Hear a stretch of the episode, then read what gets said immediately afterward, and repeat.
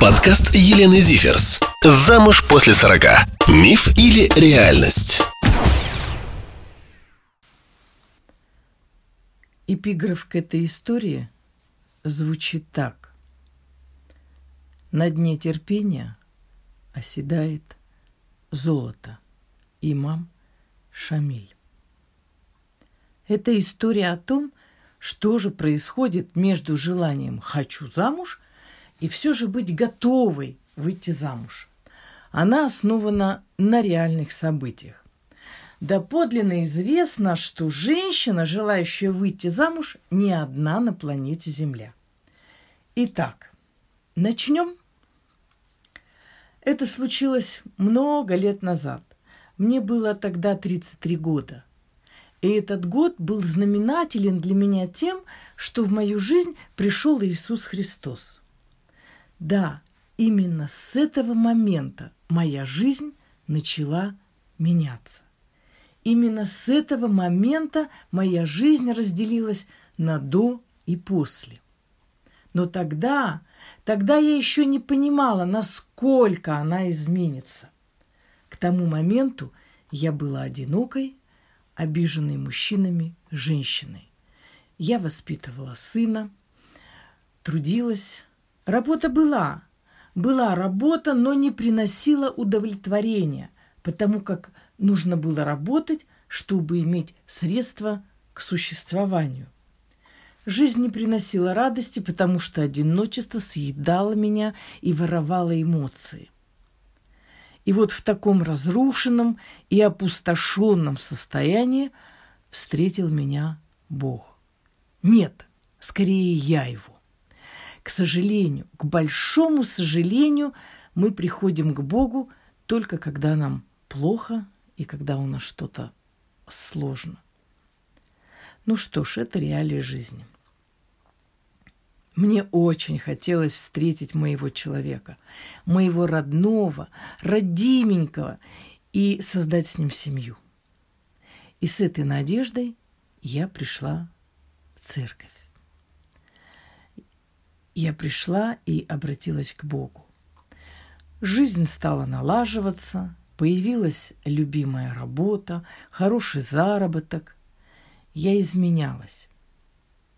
Изменялся мой характер, мое отношение к людям, к жизни.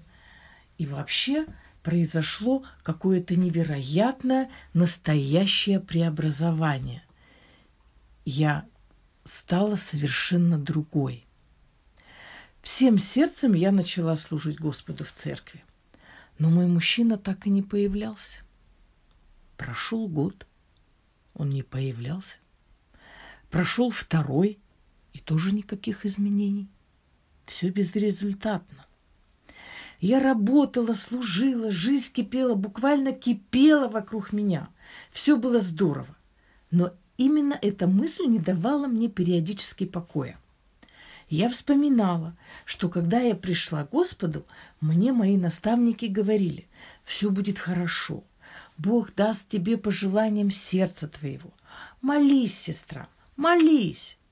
Бог слышит молитвы. Я верила, молилась, постилась, и ничего не происходило.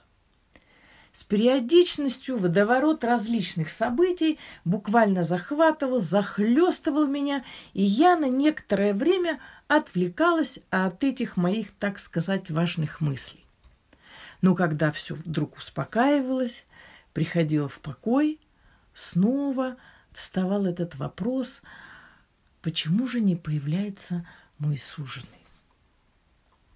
И вот однажды ночью – когда я услышала ответ на мои молитвы. Я размышляла, задавала в небо вопросы. И, конечно, я задала мой важный вопрос. Почему же я одна? И что мне нужно сделать, чтобы не быть одной? Ведь в его слове, в Библии написано, что нехорошо человеку быть одному – и что нитка, скрученная втрое, не скоро порвется, да прилепится жена к мужу. И все эти места из Писания не давали мне покоя. И я услышала ответ прямо в мое сердце. Каким-то сверхъестественным, чудесным образом пришел этот ответ в мое сердце. Полюби своего будущего мужа. О, тут я совсем ничего не могла понять, что бы это значило.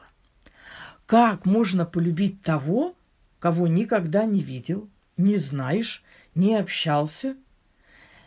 Я с этим вопросом пришла к служителям церкви, и никто мне не дал разъяснений на этот вопрос. Но ответ получила я, и мне нужно было самой во всем разобраться. Я четко понимала, что мне нужно действовать, но как, что делать? И я начала свои исследования. И что же из этого вышло?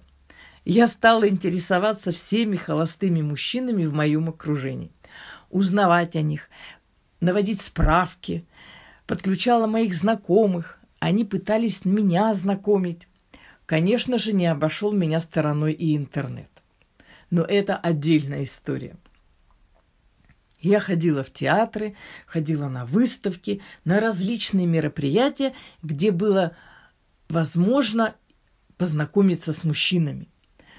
Казалось бы, на тот момент были применены все средства и методы. Но и это мне не принесло никакого результата. Все вокруг говорили, ну что же ты так до сих пор одна, да? И что, когда замуж выйдешь? И это меня так бесило. Это влияло буквально на мое настроение. Тем временем проходило еще несколько лет. И я спрашивала у Бога, ну что же мне делать? Я не могла понять, я не могла понять, что же я делаю не так. Не могла понять. К тому времени я уже была таким махровым, верным и примерным служителем церкви.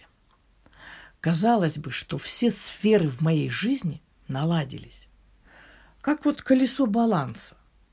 Но только вот в этом колесе один сектор личной жизни, семейной жизни, он был белым, он оставался белым, незаполненным, ни на грамм.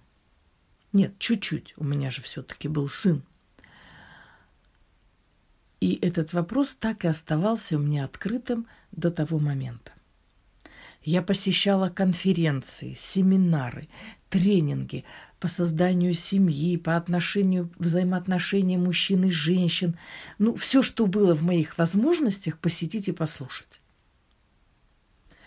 Молодежь нашей церкви, особенности парни шарахались от меня, от моих наставлений, рецензий в их адрес. А, они не понимали меня. Мой авторитарный метод наставничества с молодежью не приносил ни пользы ни им, ни мне. Мне хотелось им показать, доказать, что они все делают не так, что они не такие путевые, как женщины, что они делают не так все правильно, как делают женщины. На дорогах в машине я всегда сетовала – что же за бестолковые такие мужчины? Да что они не лучше женщин? Да что они еще хуже, чем женщины, ведут себя на дорогах? И что они в жизни не приспособлены? И что им никак не обойтись без женщин? И так далее. Список продолжать не буду. Я думаю, знаете, чем он может продлиться это все потоком буквально выливалось из меня, как только предоставлялась возможность высказаться в адрес мужчин. Что происходило со мной? Да все очень просто. Ответ такой. Я ненавидела мужчин. Я в какой-то степени презирала их за их несостоятельность и их поведение по отношению к женщинам. Видимо, точка кипения была настолько высока, что здесь уже вмешался Бог.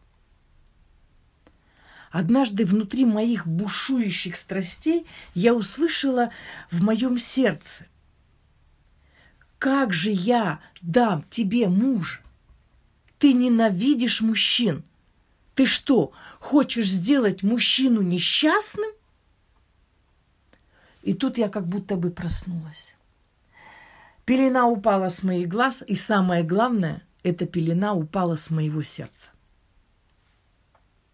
Мое сердце было настолько изранено мужчинами в прошлом, что я не могла увидеть в них творение Бога. Что они такие же творения, как я. Мое сердце не хотело это принимать. Это было выше меня.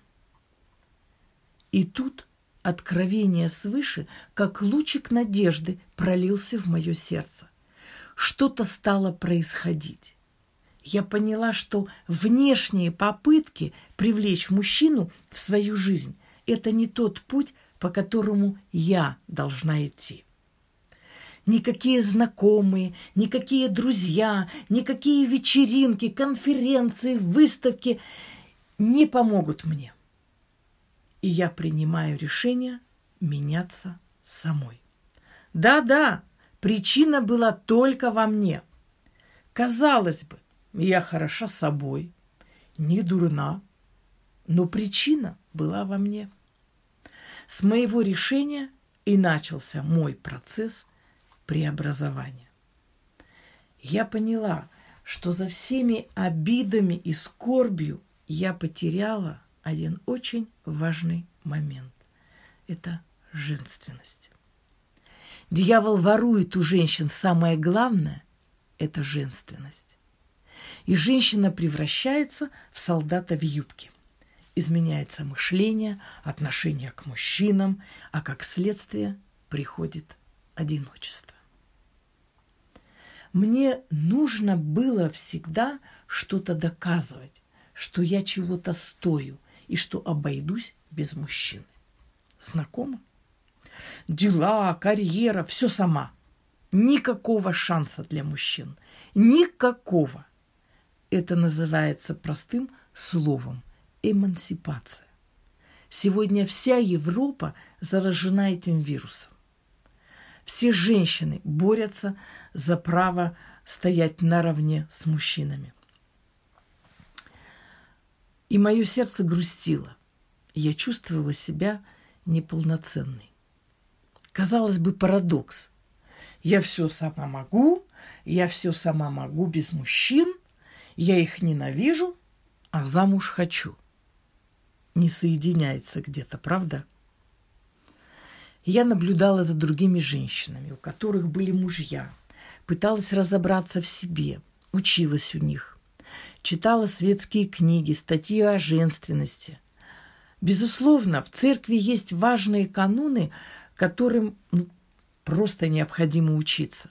Но в то время, ну, к сожалению, в то время не было подобных учений в церквях. Женщины становились такими духовными амазонками, оставляли дома мужей, детей и шли служить в церковь. Явно что-то шло не так, что-то было неправильно.